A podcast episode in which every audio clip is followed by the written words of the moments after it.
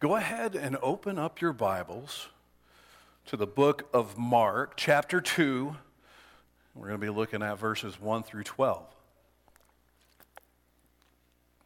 I think I've shared with y'all before, when I was young, I uh, was going through the cupboards at home. You know, that childhood curiosity gets a hold of you sometimes, and just looking. You don't know what for, but you just start looking around, and I had the uh, the fortune of stumbling upon my parents' uh, extra check stash.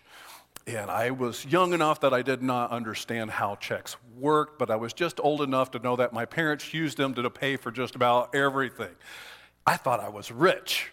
And so I started writing out all these different checks uh, for who knows what. I don't remember, but I thought I was rich, and it was much to my dismay when my parents informed me that I wasn't rich and that I had just ruined a bunch of their extra checks and was in a lot of trouble. But that's besides the point. Uh, the point is, is that I, I want you to imagine with me, pretend, if you will, just for a moment, that you have this magic checkbook, my parents' magic checkbook. Imagine that I have that this morning, and uh, my parents' bank account is a magic bank account. It's not just filled with money, it's filled with needs. Whatever you need, my parents have in their bank account. That's what I thought, you know. So let's let's pretend that for a moment. And let's pretend, too, that I, we had the time this morning for me to come around to each one of you and go and ask you, all right, I got my magic checkbook here with my magic bank account. What is it that you need? Cliff, what do you need? You know, Bart, what do you need? You, you just tell me whatever you need, and I've got this magic checkbook, and I'm just going to write out a check for whatever you need. What do you need? Ron, what do you need today? Y'all don't actually have to tell me unless you really want to. Anyone? No, I didn't think so. All right, so just in your heads, imagine that we took the time, went around to every one of you, and asked for you, what is your greatest need that you have in your life? And, and I'm going to just write you out a check for that. Now, before we read our passage today, I want to tell you about one of the big needs that I had just a few years ago. When uh, Eunice and I came to Michigan, uh, almost coming up on eleven years ago, we came with uh, driving a minivan, Honda, Honda Odyssey minivan, two thousand three, I think. And then I also had a, a pickup truck, a, a two thousand Ford F one fifty red stick shift uh, pickup truck. I loved that thing. It was like my first manly vehicle. I owned a Plymouth Horizon, if you know what that is, for a while. That is not a manly vehicle. And so this was like my first manly, uh, you know, vehicle that had ever driven. I loved it. It's red. It's got the shell on the back, and and it was a stick shift, which was awesome and amazing. You get extra points for that. And uh, and it had uh, Yosemite Sam mud flips, uh, mud flaps on the back of it. It was just incredible. I loved this truck, and uh, but the, I have great memories of it. You know, you're able to like. Go and pick up everything that you want, all the junk that, you know, lumber. I like woodwork. I was able to put lumber in the back. If we wanted to haul firewood, could do that. Church work, you know, moving tables and chairs and tents and coolers and all that stuff. Just throw it in the back. It was an, it was an amazing truck uh, that God had blessed me with. I tried to, I remember uh, teaching uh, Peter Momire and Seth Bolheis how to drive stick shift in the back of the church parking lot here. I tried with Eunice, wasn't quite as successful, I don't think, on that one. Uh, but there was problems with this truck. It was getting old, the emergency brake didn't work very well. And for being my most manly vehicle, you wouldn't know that in wintertime because I had to haul my truck out of my, you know, it's snowing and that sort of thing. I had to use the Honda minivan to pull my two-wheel drive truck out of the snow drifts when I'd get stuck. That takes the manly points away. That almost offset Yosemite Sam uh, mud flaps. So it was getting old, and it was time to, to replace this truck. And so uh, I was praying. I was like, God, I really, really need a new used truck. I need a, I need a new used truck. And so I was praying. I was praying hard. I was I was scouring the internet. When I'd see a truck on the side of the road for sale, I'd stop and check it out. And and years and years went by, and I was getting super frustrated. And it's like, God, why can't I find this truck? I really, really need a truck. And it took me a while, but I finally realized that what I wanted and what I was what I was what I wanted and what I was looking for and even praying for wasn't necessarily what I really needed. It took me a while, but I finally realized um, that my biggest need wasn't hauling lumber or hauling garbage or firewood or tables. My greatest need was hauling a family of seven. I discovered the beauty of a Ford Expedition. I know some of you aren't Ford fans, that's okay. I discovered the beauty of a Ford Expedition, extended length, Eddie Bauer edition with electric fold-down seats in the back. It's pretty much just like my truck, with the exception that, uh, you know, it had this really nice air conditioning back compartment that has that's like carpeted, and you can actually put kids back there without getting arrested. And I didn't have to strap them in with ratchet straps to keep them secured. You know, this this was an amazing revelation to me, that you can like put the seats down in it, and then you can put all the lumber and all the junk that you would normally put in a regular truck, a little more gently perhaps, but you can still fit it in there. I just have to get out a shout out to Randy Carey, wherever you're at today, Randy. Thank you, Randy Carey, for introducing me to Ford Expeditions. Now, you're probably wondering why I tell you, you know, some of these stories. It's because we can see this dynamic being played out in the Gospel of Mark. As throngs of people hear about this man who can heal, they are flocking to Jesus, running to him so that the, he can meet what they think is their greatest need. And in some ways, it's really hard to blame them.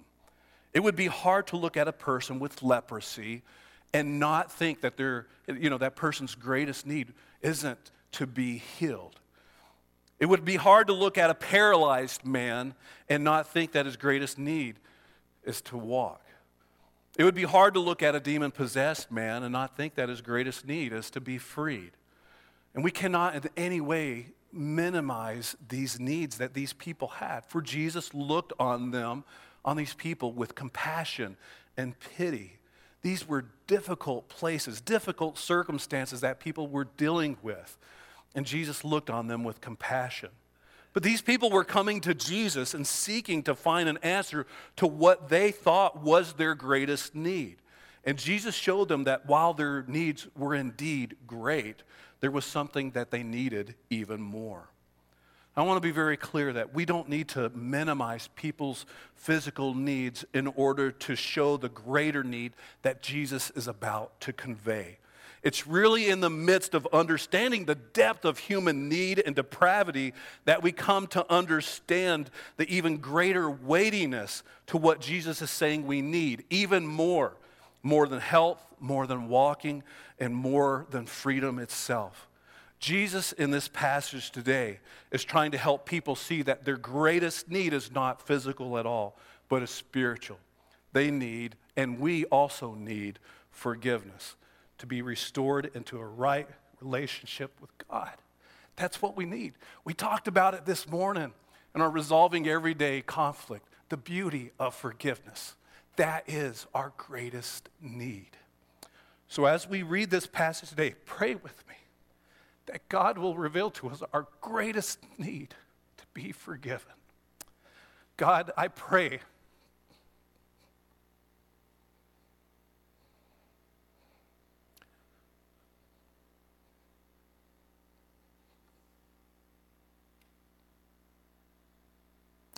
I pray that all those needs, God, that we come in here, we have so many different needs. And we come to you and we say, God, we, we have these needs and we want you to meet them. And Lord, I know you look on us with compassion and pity. And God, you will meet so many of those needs.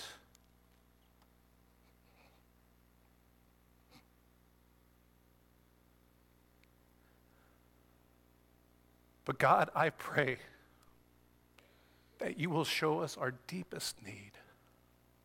That you will open up our eyes to our need for forgiveness from you. We thank you. Amen. I hope you found your, your way to Mark chapter two, verses one through twelve. We're going to read, read along with me here. And when he, referring to Jesus, returned to Capernaum after some days, as it was reported that he was at home, And many were gathered together so that there was no more room, not even at the door. And he was preaching the word to them, and they came, bringing to him a paralytic carried by four men. And when they could not get near him because of the crowd, they removed the roof above him, and when they had made an opening, they let down the bed on which the paralytic lay. And when Jesus saw their faith, he said to the paralytic, "Son, your sins are forgiven." And now some of the scribes were sitting there questioning in their hearts, "Why does this man speak like that? He is blaspheming. Who can forgive sins but God alone?" And immediately Jesus, perceiving in his spirit that they thus questioned within themselves, said to them, "Why do you question these things in your heart? Which is easier, to say to the paralytic, 'Your sins are forgiven,' or to say, 'Rise and take up your bed and walk'? But that you may know that the Son of Man has authority on earth to forgive sins," he said to the paralytic, "I say to you, rise, pick up your bed, and go home." And he rose and immediately picked up his bed and went out before all of them, so that they were all amazed and glorified God, saying, "We never saw anything like this." Now, you might remember last week, John Fun did a great job sharing about how as Jesus was going throughout Galilee and preaching, proclaiming the kingdom of God and calling people to repent and believe in the gospel, that was Jesus' primary purpose as he was going around. But as Jesus was going around preaching, people would come to him, people with heavy needs, the sick, the demon-possessed, and like John shared last week, the man with leprosy came and asked Jesus to be cleansed. And Jesus would have pity on them and healed many. And at the end of chapter one, Jesus told the man healed of leprosy, uh, he told, uh, I'm sorry, in the end of chapter one, he told the man healed of leprosy not to go and tell anyone else, but instead to go to the temple and make an offering for his cleansing. The man disobeyed and instead went out, and I can kind of understand it was difficult for him not to go and share with everyone. He went and go, went and told everyone. He's like, "I've been healed. I've been clean." He went and told everyone about that, and, uh, and that he uh, he was healed. And as a result, chapter one, verse forty-five ends, and it says that Jesus could no longer openly enter a town, but was out in desolate places. But even there, the throngs of people were coming to him. And that's where we pick up today's message, is today's passage. Jesus can't go into towns because of the crowds of people were just coming and inundating him. But apparently Jesus lived in a town, specifically the city of Capernaum, which is on the north shore of the Sea of Galilee. And it was time for him to return home. That's what verse one says right there. And when he returned to Capernaum after some days, it was reported that he was at home. Now, we don't really hear or talk a lot about Jesus' home. We know he was born in Bethlehem. We know he grew up in Nazareth with his, with his parents. Uh, but here we see that, at least in this part of his ministry, he was living in Capernaum. We don't know exactly what this, this term home is referring to. You know, is, is this, uh, this tidbit of information is unique in the book of Mark, and we don't see it in the accounts in Matthew and Luke. Uh, but, it's, you know, the question is, is this Jesus' literal house? Did he, Jesus even own a house? There's an account in Matthew eight where Jesus said uh, disciples were trying to follow him, and, and Jesus was saying, the Son of Man doesn't even have a place to lay his head, essentially saying that he is homeless. You know, but that might have just been referring to him traveling around so much ministering to people, he didn't really have a home. You know, it's it's hard to say what this is referring to in, in Jesus' life as in this part of his ministry. You know, so uh, we're kind of left to guess a little bit. You know, maybe this was something less personal than a home. Maybe it was a rental unit. Who knows? But the interesting thing is that, you know, Jesus is a carpenter's son, so he certainly could have built his own home. But what I'm more curious about personally is he's also the Son of God and uh, was part of the creation of the world. So how, what technique did Jesus use in creating possibly his own home? I don't know. We're left to speculate. Um, but at any rate, uh, this house, you know, whether it was his house, a shared family home, or something different, we don't know. But at least it seems like this house was a home base of sorts where he and his disciples could return to and perhaps rest and regroup and then go out again and continue ministry. And I think this bit of information will kind of help personalize the scenario as it unfolds a little bit later. And so going on to verse two, it says, and many were gathered together so that there was no more room, not even at the door. And he was preaching the word to them. Just as expected, the word spread. Everyone heard about this Jesus who was healing people and casting out demons, and they they apparently knew where he lived, and they converged on his house. They converged on his home. And I know I don't always think the way that Jesus does, but generally when I go home, it's because I'm ready to get away from people. You know, no offense to all of you guys. I love y'all, but you know, we all have like that place where we just want to get away. And, uh, you know, we're ready to decompress and rest. And when I'm ready to meet the world again, I'll go outside. But just, you know, let me have some time alone at home. But this is one of the aspects of Jesus' life that I think has always amazed me, that people, people never seemed like inconveniences to him. If there's a time you think that it would be uh, fitting for Jesus to maybe go outside with a broom and shoo people away, this might indeed be it. But he, instead, he was always stopping and allowing himself, the Son of God, mind you, to be interrupted by people. The audacity. But Jesus had time for them. You know, modern counselors would probably tell Jesus that he needs to create better boundaries and, uh, you know, maybe have this safe place where people can't come. And I don't want to diminish that. Jesus did need that time away. You know, there was those times like we heard last week where Jesus needed to go alone out in a deserted place early in the morning and pray. There was times when Jesus, you know, he he got into a boat and went across uh, the, the Sea of Galilee with his disciples, I think in part so he could get some time away.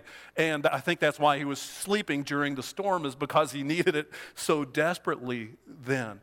But you get this picture of Jesus that he was always stopping, listening, and showing compassion. And Jesus understood that ministry is not a nine to five job. Ministry was life, and life was ministry. They were inseparable. I think this lesson for me was the first time I really started to wrap my man, mind around that. I was out of college, graduated from Moody. I went to uh, Camp Barrackell uh, to go serve for a s- summer, and I was watching their missionary staff. And it was, it just blew my mind that I couldn't tell when they were on and off the clock. Ministry was life, and life was ministry. Not just for the person who was officially, you know, on staff and being paid, not just that man, but the, the husband and the wife, and not just them, but also their kids. Ministry, life, and life was ministry, and you couldn't unravel the two. And it was a beautiful thing to be able to see. And that Jesus modeled, I think, that for us very well. And I'm thankful for the many people here at Calvary that have that same perspective on life. Life is ministry. Ministry is life.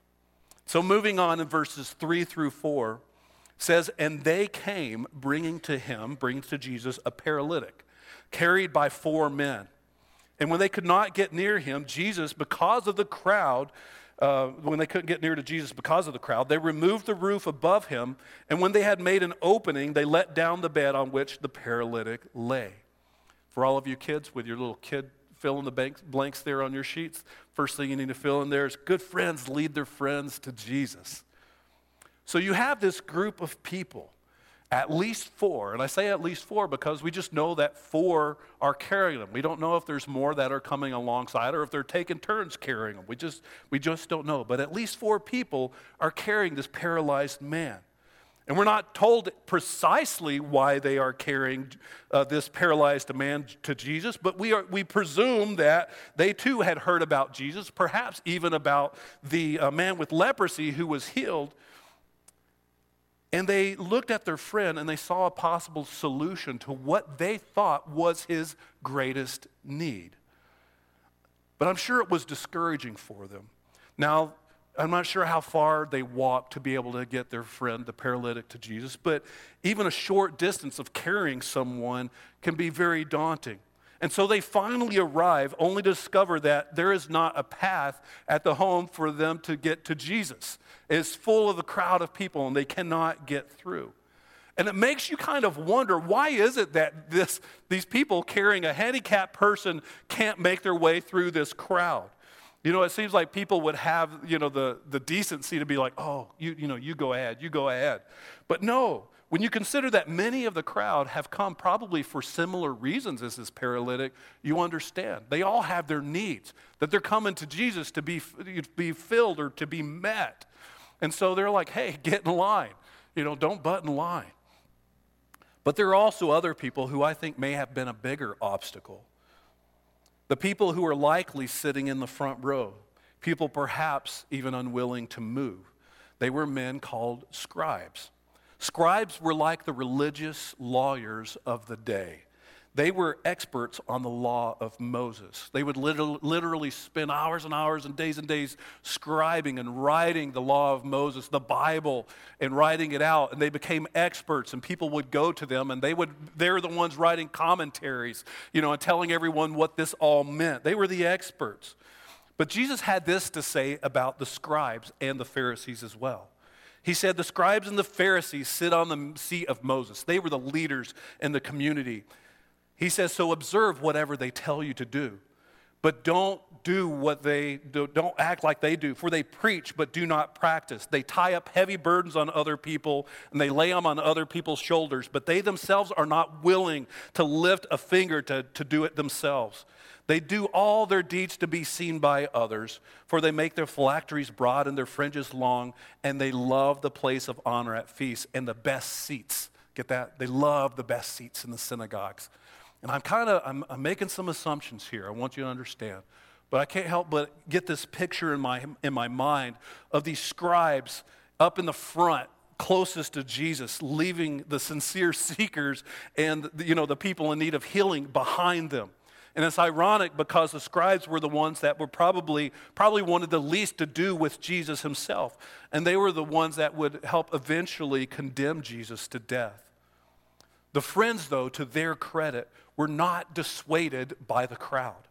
Houses in this period of time were many times one-story houses with flat roofs, and they would lay beams on top, and on top of those beams, they would they would construct either, you know, a solid uh, a solid roof made of branches and other wood and clay, or they would have tiles that they would pile, you know, on top for the roof to make it watertight. And many times there would be stairs or ladders that would go up the side of the building so that the, the family that lived in the home could go up top and actually hang out up there like it was a patio, like we would use a patio. And so that's how the homes were, were, um, were built. And someone came up with this crazy idea. I respect this guy, whoever thought of it. And I don't think this was a normal manner or custom in Bible times. You know, like when... Uh, Joseph and Mary, and, you know, Mary was pregnant and they were going to Bethlehem. You know, when the, the innkeeper was like, sorry, there's no room, I don't think they were like, hey, let's go to the roof and open it up and make our way inside. This was not a normal manner and custom in Bible times. I think this is an exceptional sort of thing. And so someone came up with this crazy idea to make a hole in the roof. How they did that exactly, obviously, we don't know. But they made a hole in the roof so that they could lower the paralyzed man down. And I think this person, whoever came up with the idea, might have been like a, a distant ancestor of Tom Cruise, you know, in the Mission Impossible movies, who thought that they might have a chance of making a hole above a crowd of people who had come to listen to Jesus. They could lower a man before anyone would be able to realize and say, hey, stop. You know, it's like the audacity this these guys must have had. I'm not sure if it, you know, was maybe that covert. Maybe there was really loud noises. Maybe there's distraction. Maybe, you know, there was clay and sticks and other things falling down, you know, at least dust forming. I know how it is when I get in my ceiling. There's always insulation falling everywhere.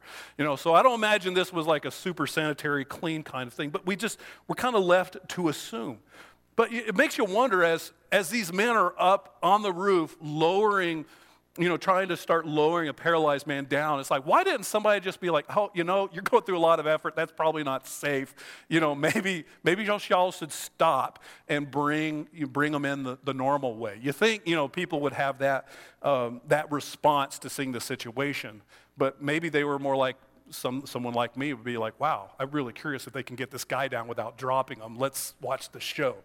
We don't know what's going through their mind, but this is an intriguing scenario that everyone's finding themselves in. But then, after what have, must have been quite the commotion, Jesus finally says something.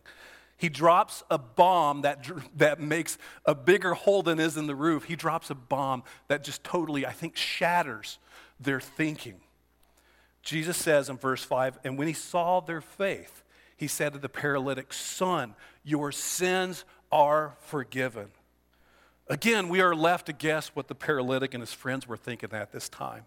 I can't help but wonder if Jesus said, you know, I can't help but wonder when Jesus said uh, said this, that your, your son, your sins are forgiven, if the paralytic and friends were somewhat disappointed.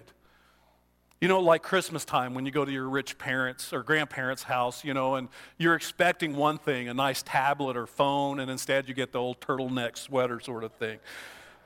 They had gone through this great effort to get the man to Jesus, again, presumably to be healed of his infirmity and be able to walk again. And all Jesus said in response to that was, son, your sins are forgiven. That's all he said. Son, your sins are forgiven. Do you think they might have been tempted to be disappointed? Maybe. Considering that this man and his friends had just done some serious damage to Jesus' house, there's that little tidbit of information. Have you ever thought about this? This wasn't just some random home. This was Jesus' house, at least a place that he hung out a lot. That was kind of his, his pad, you know. They'd done some serious damage. So I can see why it would be meaningful, you know, for Jesus to say, son, your sins are forgiven. It just put a hole in his roof of his house. You know, that's going to make his insurance premiums go up this next year through the roof. Yeah. But I don't think that's what Jesus is referring to. And I don't think they understood it that way either. I think they all knew that something much deeper and profound was going on here. And though they were probably struggling to understand exactly what Jesus was telling them, what they struggled with, we in hindsight can see so clearly. What they thought they needed and came for is not what the paralyzed man really needed the most. Son, your sins are forgiven. How do you tell a paralytic that his greatest need is not to walk again? How do you tell someone that? How do you tell anyone who's struggling through life and circumstances, things that are worthy of showing compassion and pity on, that their greatest need is not the fulfillment of those things? How do you tell people? It's hard. While the paralytic and friends may have thought they were, you know, shorted in some way, you know, thanks for the forgiveness, but, you know, really I was hoping for healing, but, you know, thanks for the forgiveness. They might have thought they were short a little bit. In reality, the paralytic just received the greatest gift known to man, and he may not have even realized it right away. God's forgiveness is what we need most. Kids, your next fill in the blank there. God's forgiveness is the best gift. Now, to imagine, to help us understand this situation a little bit more, imagine going down to the courthouse here in Battle Creek. You're in the in the gallery, you know, you're watching and you're witnessing. There's a guilty criminal standing before the judge for sentencing, and someone comes into the courtroom and makes a proclamation that the crime has been forgiven. The record has been expunged. The price of the crime has been paid for. They are free to go. Some random person comes into the courthouse and starts saying all these things. What would go through your head? What would go through your mind? You're like, first off, who is this person? Great question. Second question, why does he think he has the authority to forgive someone of their sins and of their crime? Great question.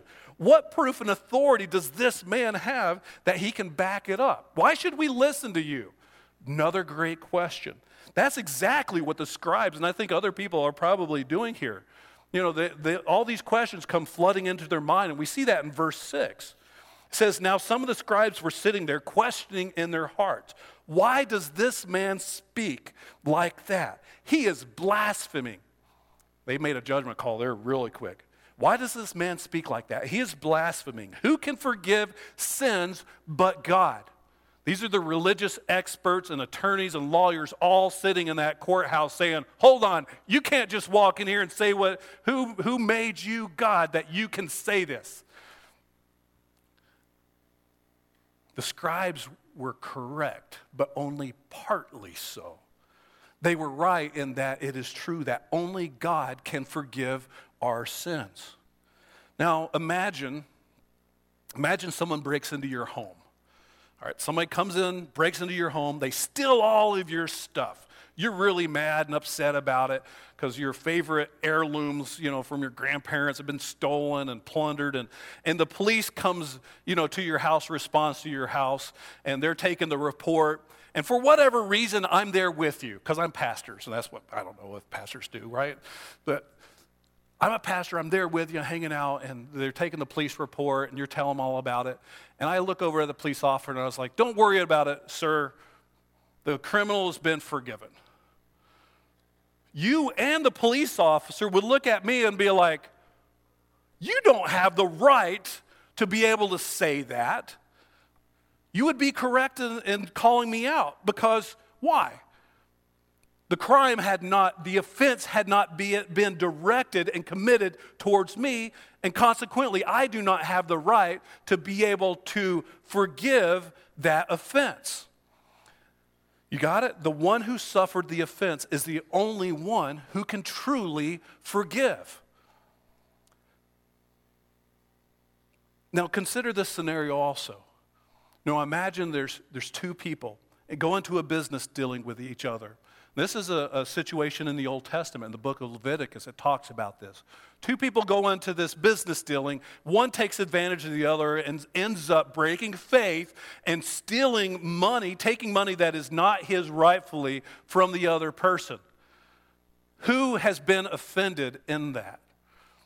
I think there's one layer that we would answer that, but I want you to hear what Scripture says. In Leviticus six, two through five, it says, if anyone sins in this way, deceiving his neighbor in a matter of deposit or security, and commits a breach of faith against God. We would look at that and be like, no, the, this guy over here who lost his money, this other person, that's the guy who's like, no, it's like it skipped all that and said, no. The person who has been offended, I shouldn't say person, the one who has been offended the most. In that scenario, it's not either one of those people, it is God. The same idea is carried throughout the Old Testament. Second Samuel twelve, thirteen. David, King David, looked at this woman Bathsheba, Bathsheba and lusted for her.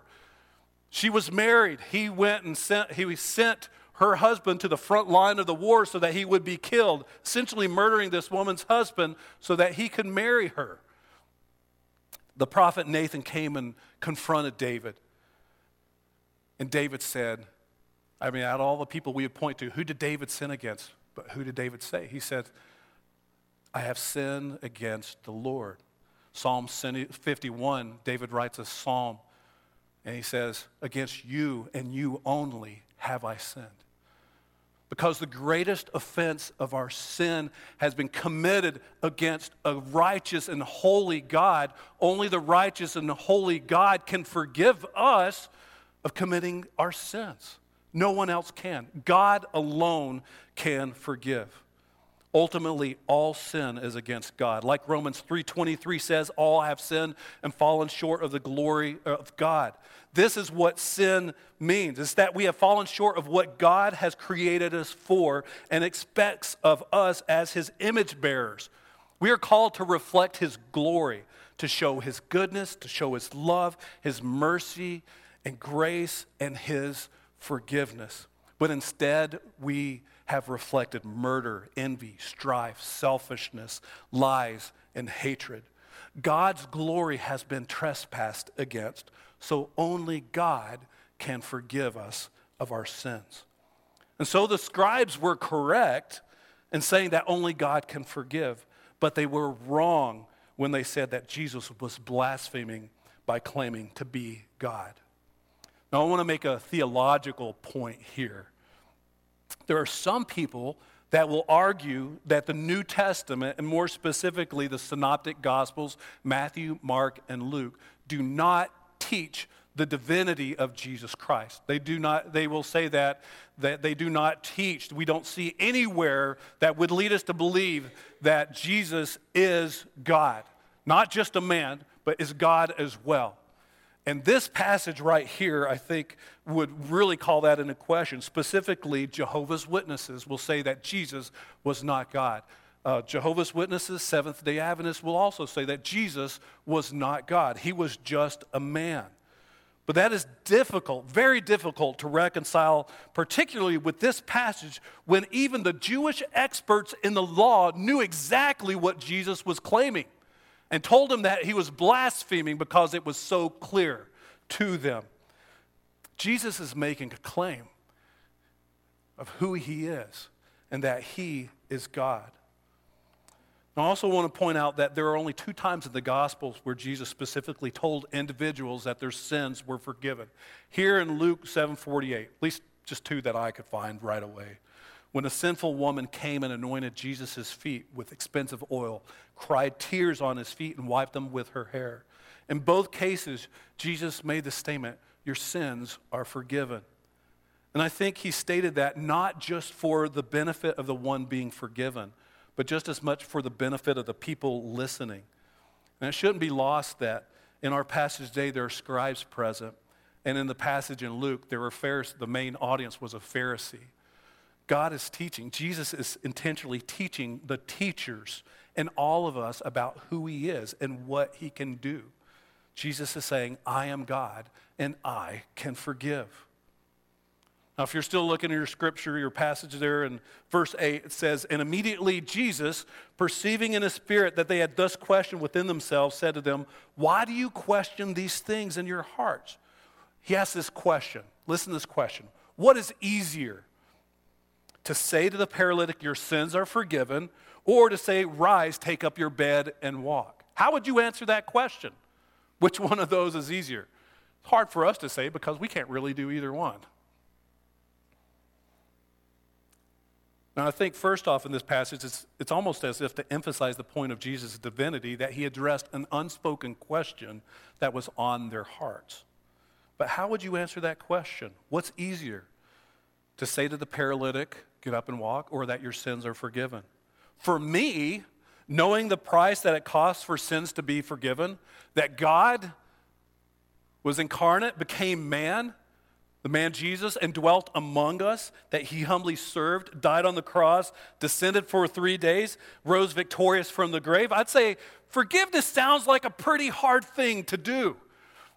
But they weren't aware of all that. From the perspective of the crowd, and the paralytic and his friends and the scribes, it's important to note that it would be easy to claim that someone was truly forgiven by God. That, how do you even verify that? If I come to you and say, God forgives you, how can you truly know that God has forgiven you? You wouldn't know until you died. And it's a little late by then to know whether I was telling you the truth or not. How can you know for sure that you have been forgiven? It's a great question. And I think for all intents and purposes, it was easier for, you know, for in their view, it was easier for them for to, to see that Jesus could say that this man was forgiven and harder to heal a paralytic in their perspective. And that is why Jesus did what he did in verse ten. But that you may know. I'm going to take what you think is harder, so that you can know that this man's sins are truly forgiven. He said to the paralytic, I say to you, rise, pick up your bed and go home. And he rose and immediately picked up his bed and went out before them all, so that they were all amazed and glorified God, saying, we have never seen anything like this. Why did Jesus heal the paralytic? So that you may know that the Son of Man has authority on earth to forgive sins. That's why Jesus physically healed him. Not so that his greatest need could finally be met, but so that the paralytic and friends and the scribes and everyone else there, the whole crowd, would finally know that his greatest need had already been met. The healing of the paralytic wasn't the miracle. The forgiveness of the paralytic was the miracle. You might look in your Bibles there for a minute. Just look, what's the title over this portion of your scripture? Mine says, the healing of the paralytic. I understand it. It's a passage about the paralytic being healed. But the miracle, I think it should read, this is a passage about the forgiveness of a paralytic. The forgiveness of a paralytic.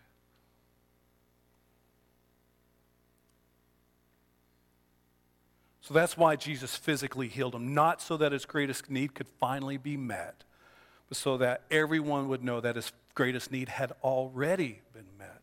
God restored him in relationship to himself. And I think that's what all of Jesus' miracles ultimately are meant to point towards, that the truth is, is in Jesus there is forgiveness. Mark eight thirty-six says, what does it profit a man if he gains the whole world and loses his soul? Did you hear all the list of needs that just turn to nothing? All of our perceived needs that we think are our greatest needs. What does it profit us if we have even seized hold of all of those things, everything that the world has, and yet lose our soul? What does it profit us? The person who dies with the most toys, the most health, the most popularity, the most money still dies. And we all will stand before God and give an account for our lives that honestly don't reflect his glory. And our answer to this question determines our eternal destiny. And there's only one acceptable answer. I'm sorry, God. I'm a sinner. I'm prideful. I'm arrogant. I'm selfish. I want my own way. But Jesus offered forgiveness, and I need to be forgiven. Please forgive me, Lord. I need your help to reflect your glory. I can't do this on my own.